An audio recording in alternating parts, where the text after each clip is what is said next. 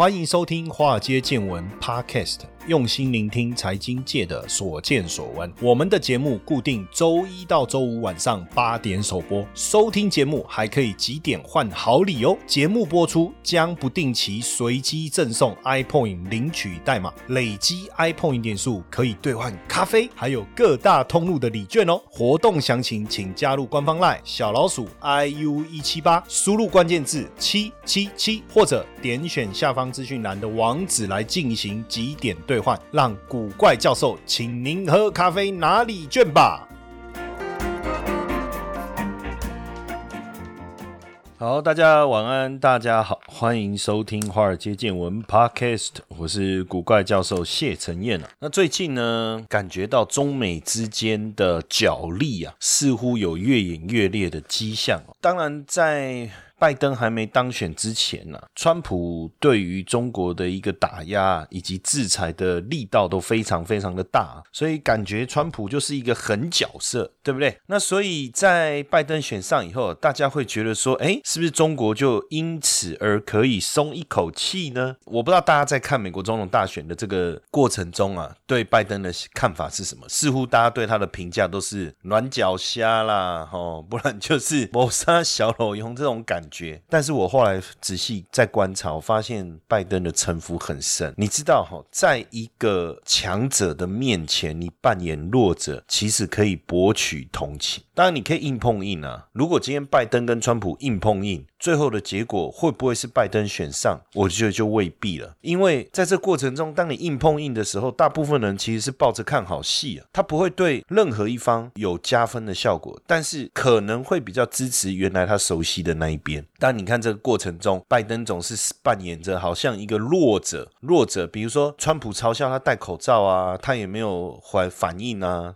他也不会。那这个呃。比如说，在辩论会的时候讲话会讲错啊，甚至有人开玩笑说这个弱者已经变成弱智了。哎，但是你看哦，当他选上以后，你有没有发现他的态度、他的决策的一个言行？哎，而且整个观察起来都跟之前的那种弱者甚至弱智的那种印象是完全不同的。所以当时其实我我我本来不知道这个拜登是什么星座，大家可以猜猜看，你知不知道拜登什么星座？当然你你不要现在去 Google，因为我也是后来。Google，我想要确定我的答案，然后我就去确定，就去 Google 一下，然后就发现我的答案是正确的。因为我在观察他的言行举止以及他的整个谋略擘画的情况，我们不能说有没有智慧，而是说他好像就是一个在算计的过程。那所以我那时候就猜他应该是天蝎座，但我不是星座专家，我只是有感而发，然后我就去查了一下，哎，真的，真的天蝎座太不得了，因为我妹也是天蝎座，所以我就觉得说他们。他们都懂得怎么样去在什么时候做什么事，然后事前的规划跟准备，所要呈现怎么样的一个外在的形象给对方。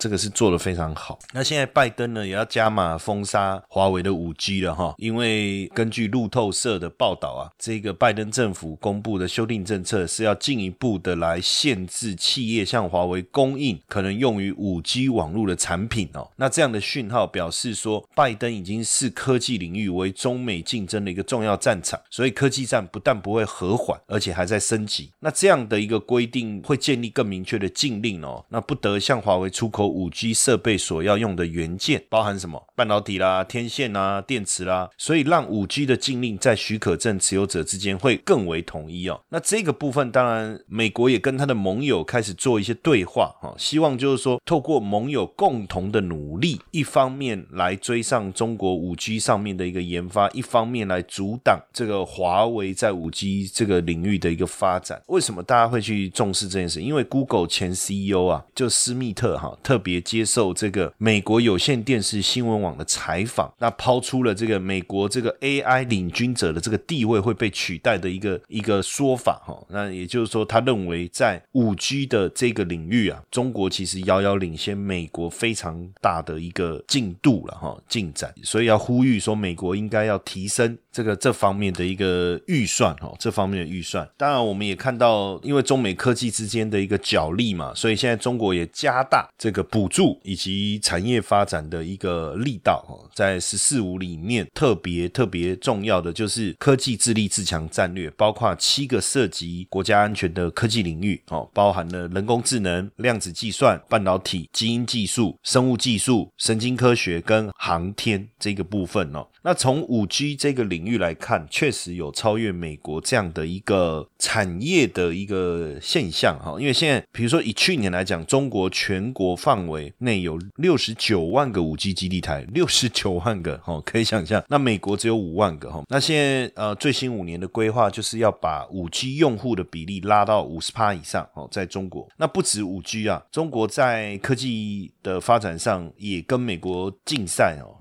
甚至到这个竞赛，甚至拉到这个外太空去了哈。因为中国跟俄罗斯呢宣布双方签署这个合作建设国际月球科研站的一个备忘录哈，等于这个是在俄罗斯庆祝这个太空就是载人太空飞船呢首航六十周年了，以及第一个太空站发射五十周年的时候来发布这个备忘录哦，其实还蛮有重要的一个一个历程哦。因为这个月球科研站未来会由中国的航航天局跟俄罗斯的航天集团哦来联手建造，算是一个非常重要的一个里程碑啊。那等于因为现在中国有一个呃太空站叫天宫哦，天宫这是在预计在二零二二年就明年应该就能够建造完成。所以中国跟俄罗斯的合作呢，当然有非常重要的一个意义啊。因为俄罗斯应该讲继承对不对？因为以前是苏联嘛哈，继承之前苏联的太空科技啊，包括一九五七。年发射人类第一颗人造卫星，一九五九年发射第一个登月的探测站，一九六一年发射了第一艘宇宙飞船，一九六五年是第一次人类太空行走，一九七一年也成功发射第一个这个空间站哦。所以中国跟俄罗斯的合作，当然能够承接一部分过去苏联的太空科技的这个能力哦。所以等于是就各方面的角力啦，从五 G 这样一路又又又蔓延到。到太空站了哈，那包括在核潜艇的部分哦，因为不知道大家有没有特别注意到哈，就是这个中国搭载核潜艇的一个部分哦。那也发表了一些文章，有关于怎么样能够透过建立这个南海的这个核潜艇的基地哦，所以不论是从五 G 到太空到军事哦，那但是问题是美国现在因为这个 F 三五战机啊花太多钱了，所以现在他们的众议院呢要暂停，就说不要再把钱往这里面丢了，因为 F 三五战机不但资源火力不足，针对性不大，而且非常烧钱。呃，问题是现阶段反而中国在这个战斗机的部分呢，哦，反而有可能比美国领先去投入研发第六代战机哈。那一旦是这样的话，这个可能会让美国失去空中的一个优势啊。所以这个中美之间的角力啊。其实越演越烈哈，不过我们最近比较担心的哦，倒是美国年轻人现在在抢白银的这个运动啊，因为呃过去我们认为抢白银应该是阿公阿妈会做的事哦，可是现在不是哦，现在美国年轻人号召全世界要醒过来，要去抢白银哦。那根据这个澳洲一个铸币厂的统计啊哈，就是银条不论是一公斤的一百盎司的还是十盎司的哦，都全部卖完了哦，订单暴增啊，订单暴增啊，因为大家现在担心这个。美国的货币宽松啊，以及纾困啊，可能会导致通货膨胀。那导致通货膨胀，那持有白银可能是最好的一个策略。所以从今年二月啊，美国的社交平台 Ready 上面，除了 Wall Street Bet 带动了 GameStop 的逼空之外啊，现在 Reddit 又出现了一个新的论坛，叫做 Wall Street Silver Silver，所以叫 WSS。那这个乡民不断贴文啊，去解释说为什么要买白银哦，有人。很有趣哦，他就说铁达尼号要沉了哦，那你有了白银就很像坐上救生艇逃生，甚至有人这个画那个挤那个 silver 的牙膏哦，那里面挤出来牙膏就是象征一股洪流，就是你站在牙膏上面的人就不会被洪流淹没。那甚至 WSS 论坛还想要制作各种看板哦，包括这个标语，包括什么？Time to choose. Inflation is coming，就是说通膨要来了哦，你要开始做选择了哦。那 one is real money, one is paper。那中国大妈爱白银，二零二一要夹爆这个华尔街哈，这种那也打算透过群众募资的方式啊，来告诉大家要去购买白银哦。那现在买白银的趋势确实好像有在蔓延，因为很多年轻人把他手上存款啊、储蓄啦，把它拿去买这个白银，因为白银看得到、摸得到哦，甚至也有人开始卖比特币去去买白银哦。那还有人说每个月的薪水都要来投资白银。那当然，因为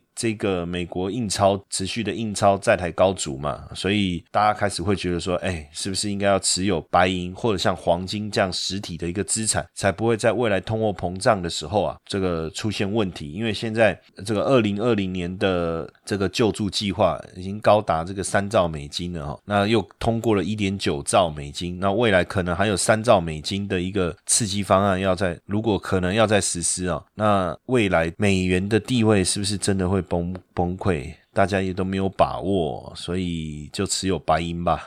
那当然，除了白银，是不是房地产也值得我们来做投资呢？因为最近打房的这个策略，好像政府也在担心房价的上涨啊。所以我们今天呢，邀请这个我们的特别来宾，我们的这个颜如玉啊，他是房地产的专业人士。那我们也等一下听一听。在房地产这一方面，他有什么样重要的资讯要来跟我们分享？对于保守又想资产稳健成长的粉丝们，使用零死角 ETF 增长术可以帮助大家在任何刮风下雨的情况下，资产都能获得完善的保护。零死角 ETF 增长术引进多元的资产组合，运用股票、债券、黄金还有商品的比例调配，打造一专属于你个人的投资组合，可以应对不同的经济状况，无论是牛市、熊市，甚至是猴市。经过实际的模拟，零死角配置在股灾时抗跌，上涨时也能打。败大盘完全无需担心，简单易学易上手。同时，破天荒的大神谢承彦博士还将为各位财务见证优惠募集方案，倒数计时中，赶快点击下方文字链接到课程说明页面。好，讲到买房子，大家应该都很有的聊哦。因为我那时候要买办公室的时候，我记得我台中，我也不夸张，有没有看到一百多间，我也不确定哈。但是我觉得我看了很多间，为什么？就是很难决定要不要买。所以要一直看，一直看，而且越看越熟，越看越熟。看到后面，我都想说，我应该我可以去当房仲。然后呢，高那时候要买高雄也是哦，也是看了非常非常多间。那我的感觉就是说，我应该不是会去买预售屋的那种人。为什么呢？因为预售屋是看不到东西的，你还没有盖好，你就叫我付钱，那有这种事？等于是说，你要去餐厅吃饭，然后你付钱，然后他说你还要分期付款，然后等到我们餐厅盖好，你再来拿饭。可是我怎么知道你的东西好不好吃？我怎么知道客人的反应怎么样？也就是说，你要我买这间。房子当然有一些，我我知道新竹有一些建案是这样，就那个建商他已经在那边盖了非常多建案，他会跟你说，你要知道我们的品质，你要知道我们的这个房屋的状况，你去看我们盖的其他的就可以理解。这个也许也是一个方法，但是我又觉觉得说，有时候买房子是这样，你不可能自己就住一整栋嘛，你有住户嘛？那如果我买预收，我也不知道未来谁会住在里面，或是整个环境怎么样，我们都不知道，对不对？那买成屋有一个好处，我觉得就是至少我可以去打听一下这附。近的氛围、环境，然后住户的品质，毕竟以后你可能要在这边住蛮长一段时间哦。但是这时候，我觉得有一个困扰，就是我那时候刚开始要找办公室的时候，我就想，我我为什么要找中介呢？现在很多平台啊，那平台上去有没有什么五九一好了？结果五九一刊登那个还是中介。就是其实很少有屋主自己刊登物件呐，所以我后来觉得也不用想这么多，一定是会透过中介。但是有一个麻烦，就是我们不是挑中介而去挑房子，而是这个房子是谁哪一个房仲在卖，我们就跟他谈。所以这里面我也觉得有点困扰啊。所以我那我就是想说，因为等于每一个房仲，就比如说我去看这个房子，然后我就遇到一个房仲，然后我就要把所有事情跟他从头到尾讲一遍，就缓了呢。第二个又遇到第二个房仲，然后再讲一遍。我想说，那当然这里面。我后来就发现有几个房仲还不错，然后他会主动问我说：“哎，谢先生，那你要的大概是什么样的情况？还是我手边有这几间，我直接帮你做筛选？这样，哎，我觉得这也是一个方法。所以。我觉得也不用去想说省那个中介费了哈，因为中介费其实都是可以杀价的哦。但是我的重点是，其实每一个领域都有每个领域的专业啦，也也不用有时候这个钱给人家赚嘛。但是我我我们今天邀请我们这个大来宾哦，忘了要赶快都忘了先介绍 我们 Jessica，大家好。我在旁边只有傻笑的份儿。对，那因为他本身从事中介这一个工作也十几年了哈。那说真的，这一波疫情没有把他淹没掉，代表他还是有实力的。你说打房的疫情吗？不论是打房新冠疫情还是打房的疫情，因为新冠疫情期间很多人也就失业了嘛，就房房屋中介就不做了嘛，因为他就觉得说，其实我觉得不是只有疫情呢，我觉得前几年这个房仲的氛围就是一间一间的倒。因为太多房仲业者，嗯，然后很多人都因为好像房仲业又不是一个进入门槛很高的，然后很多年轻人就也向往什么房仲业的自由，或是有可能的高薪，对，也很多又失业。那他既然也经历过这一波的风暴，就是我觉得是。一七一八一九这几年的风暴，然后加上疫情，哎，表示他是还是经营的非常好的哈。但不过今天我们他的立场会有点尴尬哈。为什么？因为他是防重业者，他是这个领域的专业。但是呢，我们现在 challenge 的就是说我一定要找防重吗？你那他当然一定会说是啊。可是我们就要看他他的回答能不能说服我们。然后我们一定要找防重吗？如果我今天要买房，现在有很多平台啊，嗯嗯，什么五九一什么什么很多哎。我知道，我试着哈，其实跟各位观众分享啊。我曾经试着哦，听众对，对不起，唉，我真的没有人可以看哦，不不不，这样说好，来 来，各位听众，其实因为我曾经试着把一个案子啊剖到就是五九一跟很多很多相关的其他，就是所谓的免费用五九一还要付钱，对不对？免付费平台我也同步，总共我当初剖了十二个，那当然后来我发现另外呃大概十到十一个呢没有什么消息是真的，而且呢我或许在四年到五年之后突然会有人打电话来问我那间房，哎不要笑是。真的，我都快要吓死了。我想说，怎么还有这种事？呃，不是不是，他说他真的还看得到。我说好，那非常感恩。那我们现在就回归。如果说，当然现在都有五九一这平台。如果我是一个屋主，好了，我本身是屋主，我会不会自己选择在五九一上 PO？？如果我完全没有这个所谓的中介业的背景，我对房地产这一块不是那么熟悉，那我们这样说哈，因为屋主这说来就小话长，但是我这么讲，现在政府是不是给我们中介相当多的责任？就是包括就是所谓的现况说说明书，那不是那个一页一页啊，几瓶几瓶那些东西哦，是逐条的问你有没有什么呃约定公用啊，什么呃什么分管协议啊。其实我就拿这几个字去问一般的屋主，以诺为公，嘿，这我们在哦哦。好，很可爱的是呢，屋主通常认为说我找了中介之后，这是中介的责任，事实上不是，这是屋主的责任。那反过来，夏老师你会问我，那如果是这样，我找中介要干嘛？对啊，而且你我就已经不知道了，你又说要搞清楚。里面每一条是屋主的责任任，对。可是因为现况说明房子是你的，真的就是屋主的责任。那你找中介的好处就是，当您不知道的时候，中介要去协助你把它调查清楚。其实，在这一块上，两个人有一点像是连带保证的感觉，就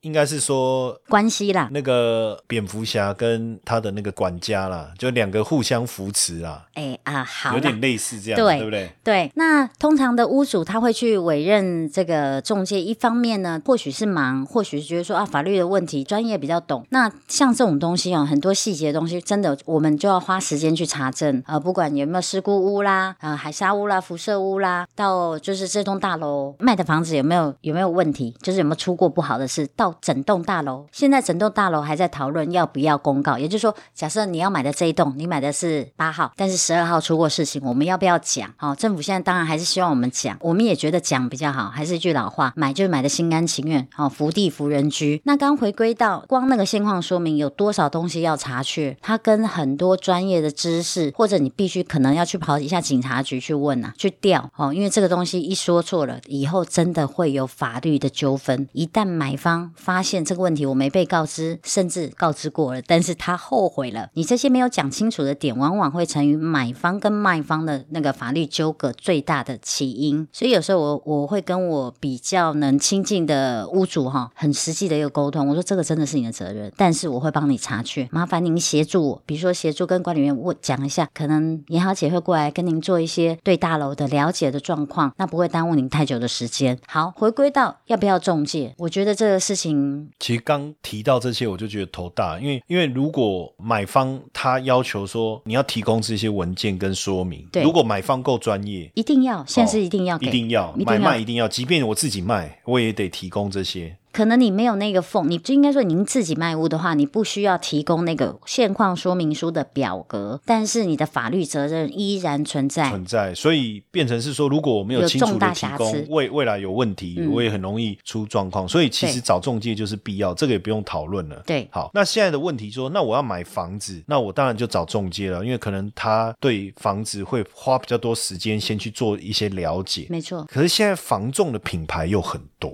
有大的，有连锁的，有什么什么的。那这个会是一个影响吗？还是说，其实只要是有品牌都 OK？这中间对我们来讲，对我们的听众朋友来讲，我今天要去买房子的时候，我我一定要选择那种很大很大的品牌吗？还是说，其实基本上他们只要达到什么样的程度，其实它就具备一定的公信力呢？OK，我这么说哈，我们现在消费者现在很棒，有消费者保护法这一环。那它最主要针对就是说企业主对于个人的一个保障行为。那所有的中介呢，虽然看起来是一个人一个人，对不对？可是人必归业，业必归会，所以一定是属于公司的。尽量真的少去找跑单帮的这个东东西。重点跑单帮的，他如果能开发票，代表他还是有公司，那是 OK。那话说回来哈，大品牌的公司的中介人员有没有一定比较好，或小小品牌就不好？真的还是回归一句话哈，任何行业就是看人做。就像比如说夏老师在您的专业里面，你是一个很特殊、很如实去分析市场的人。那像我们在我们的业界，我们有时候就是因为一些人他的不良的行为，造成说整个中介好像被人家很看不起。事实上，中介的重要性是在他的专业度要很够、很仔细，帮你把你没有想到的问题想到，甚至帮你处理掉你现有的问题，然后如实的去卖房子。其实买卖房子都是这样哦，最后求什么？求安心。我不希望我买了一个房子是为了来诉讼来的。偿还呢？对，或者我也不希望我卖掉一个房子之后，卖方再回头说你什么什么没讲，你要折多少钱？而且真的对一般素人们来说，他真的不知道哪些属于重大瑕疵，这些法律的定义，我们真的都可以协助去跟屋主沟通好。诶，像这样的情况，建议干脆把它修缮到完整再来卖，还是说你就让他看裸装，以价格来谈，这都属于坦白的状况。那但是不去提醒屋主这些事，很多人会就我以为还是一样回归到三级前我们说那三个字，你造成后续麻烦，可能啊，你交由中介来卖，你根本不要操你的心。而且说真的，买方是决定出价的人，卖方是决定卖价的人，就这么一组，你也不用怕有中介会把你掐死勒死威胁你，不行的，对不对？其实或许、老师你刚刚也说嘛，有时候你看去看一个房子，好像很多中介在带你，对不对？这就是不是说所谓的一屋数买，是这个屋主可能同时签给了很多个中介，A 公司、B 公司、C 公司。那大部分我接触到这样的屋主，他们都会表示哈，他们觉得呃有签个三四个，速度会比较快，速度机会会比较大。嗯，那但是我想反问一下，您认为这样子的状况价金是不是就会有很大的落差？还是说反而他会卖？因为大家为了竞争，所以反而用更低的价格把它卖掉，还是怎么样？可以这么讲，就是因为说呃胜出组，我说胜出组，以假设我是买方，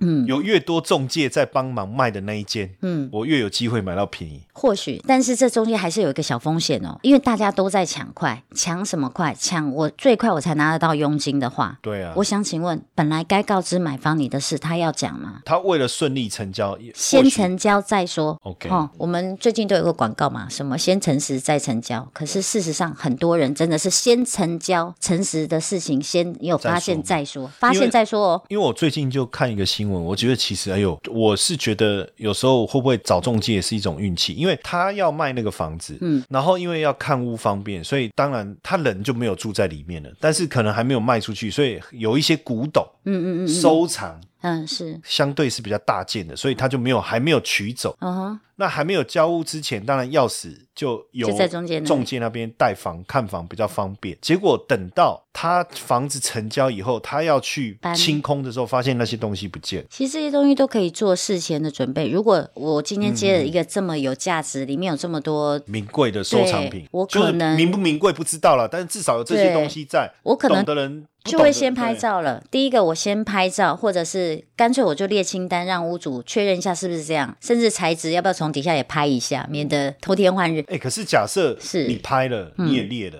然后其实是屋主自己把它搬走，然后说，哎、不见了乌赖。其实因为他当初先签名嘛，那其实现在很多都有摄像机，这种情况我觉得台湾会比较少啦。以前会哦出现是说怕中介呃在房子没有卖出去之前带人去自己去住去用，但是我觉得这种现象是因为越来越民主化哈，这个大家都会讲会传，是不敢，真的不敢。管理委员会也会看得到，管理员也看得到啊，这不会。嗯对，但是我觉得反而导是刚刚就是我说的现况说明书那个概念，到现在屋主都觉得不关我事，那是中介的事。光一个这个观念会害到屋主本人。那很多人来卖同一间屋子，真的快吗？真的会快，真的会快。可是哦、价钱可能哦也不三好啦。对卖方来讲、啊对，那我也遇过啊，我也看过这样的新闻，就是说、卖方第一种是自己，嗯对比如说我自己去卖，或那我那个是屋主自己卖，结果这中间钱怎么转，什么这个、哦我觉得很没有保障，对不对？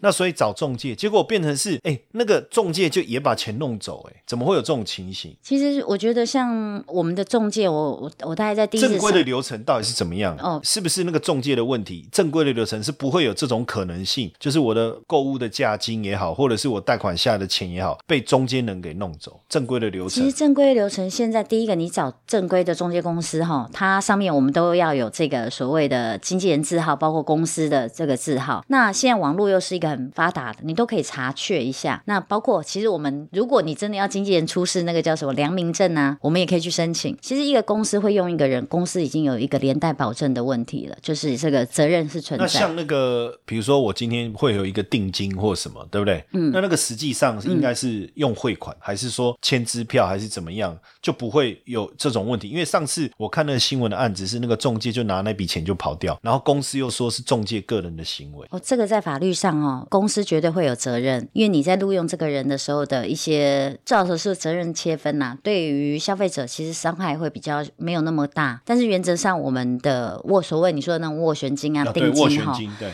其实形式不拘，我常常跟客人说哈，你真的想买这个房子，你用要约都行。我们现在不是有一种要约嘛，哦约也就是不拿钱的。但是要约还是有个小状况，就是屋主没看到所谓的支票也好，对啦，哦，或十万块现金也好，或者是商业本票，你可以进备啊等等的，其实不会有那么大的问题啦。当你不拿钱出来要谈房子，所以有的时候真的只是将心比心。有时候我们就是跟客户沟通这一块，如果你是屋主，我拿了空白的跟你讲，如果我违约给你罚三趴，但是什么东西都没有，你 OK 吗？其实一样的，对买方来说，他如果真的也很想买这房子，你有好几个经纪人，我可能变数很大啦。所以基本上应该是说，房屋中介应该是不会经手到钱，会经手的就是斡旋金斡旋金到转定这个位置，可是，一般我们都是以公司名义，我们也要私人签章哦。就是我收你的钱，我颜如玉跟你收的，除了公司的大小商，我也要签名。那钱原则上，我们现在做法都保留在公司，到签约用为止。那一进入签约，现在就是老师你讲的最好，就是百分之九十九点九的人都会走履约保证了，那这一块就很安心。嗯，哦，有履约保证就没有问题。所以有一些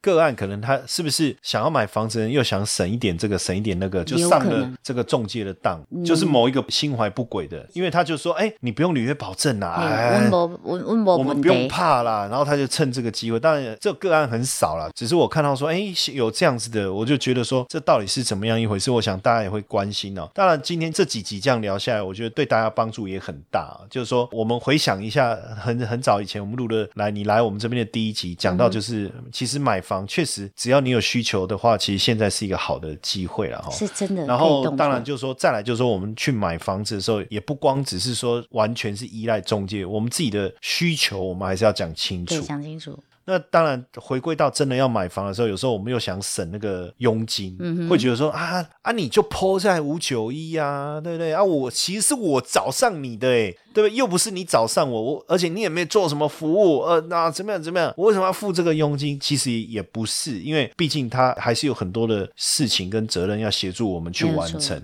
对，那当然我我也希望说，没有买房的必要，也不要给自己那么大的压力了。没错，对，其实我觉得量力而为哈，因为很多人也是会去讲到说，呃，我要着重的我是我的生活品质，还是我的就是那个负债比的问题。但是我觉得对于现在所有的人，我们真的讲良心话，如果可以的话，慢慢存钱都是件好事。嗯，因为你有存了钱，你将来买房不买房，你是能做决定选择的人。但当你觉得我不要买房，你很容易把钱花光光，成为月光族。总有一天怎么办？你要住哪里？那些总是要考量。对，那当然我我也觉得说，如果不是投资，是自己住，就是自己住的开心比较重要啦。你要住山上也好嘛，你这一个人独居，对不对？嗯哼。然后跟蚊子为伍，还是你要住海边，整被风被海风吹，那都是就喜欢就好了。我觉得没什么。那那重点还是说，希望大家心想事成啊，就是说二零二一嘛，毕竟新的一年也希望说，哎，想要结婚的，需要先买房的，哎，你找到一个好的房子，然后娶到一个好好老婆或嫁一个好老公，然后当然我觉得买房的过程当中，你还是能够交由专业来辅导，应该是说不是辅导啦，应该是交由专业来协助你，可能。让整个过程也能够更顺利，好不好？那当然，如果大大家真的有买房的需求，好不好？那也可以找我们 Jessica 哈。对不起，因为我这个不是工商广告，所以我真的得问一下，因为我我也不清楚，就就新北市而已。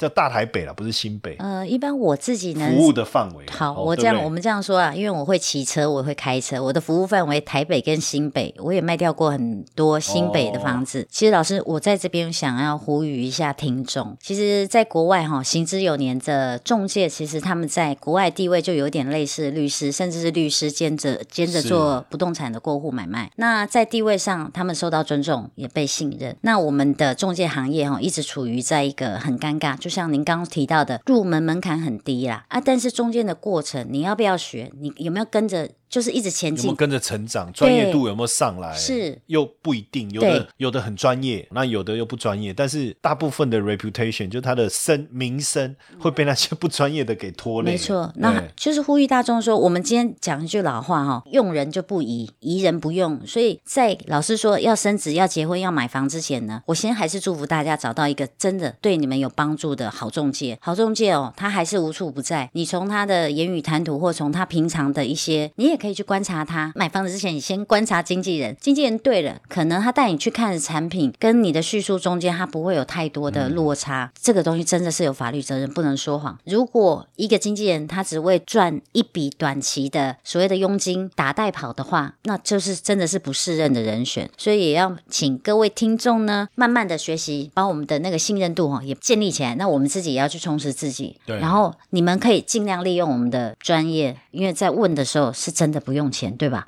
我们要做很多资料给你，整理很多资料给您看，确定而且不能说谎哦。所以比去咨询律师啊，还是问某某投资啊，都便宜多了。好，那当然，呃，如果有这方面的需求，也可以直接跟我们杰西卡联络。那他的 line ID 我们就放在我们这个节目的介绍。里面哦，大家有兴趣有这个需要，而不是有兴趣 有这个需要，你可以再加 Line ID 跟我们这个 Jessica 联络，好不好？那当然非常高兴哦，这几次有这个机会，请 Jessica 来跟我们聊聊，因为毕竟这个比较实物面的东西啦，那需要透过他们业界的来聊。我相信，相信我们在地上滚的啦，我们在地上真的匍匐前进啊，滚过、看过、受过伤、受过羞辱。受过凌虐，但是也有感受到温馨，也被狗咬过，也也有温馨啊。其实真的单纯的人有很多好的了，对。有的时候我觉得单纯的人有福，因为你从能从你单纯的心去看到给你服务的人员，他是不是真的专业而诚恳，你看得清楚。你在在看别的东西的时候，都会是一样清楚的。确实，确实这很不容易哈，不容易。那所以有时候有时候案件的成交不见得是就是很单纯的 business 哦，有时候也是一种缘分啊。我觉得，因为如果没有缘分，说真的，我还蛮相信缘分。有时候没有缘分，你说光从做生意的角度就能够谈成一件事情，有时候也不见得就是圆满哈。好，那今天还是非常谢谢各位的收听，也谢谢我们 Jessica，谢谢，再次谢谢大家，谢谢华尔街给我这个机会，晚安。嘿，各位铁粉们，如果喜欢华尔街见闻，请大家多多按下分享键，让更多人能听到我们用心制作的节目。你们的一个小动作，是支持我们节目持续下去的原动力哦，快去分享吧。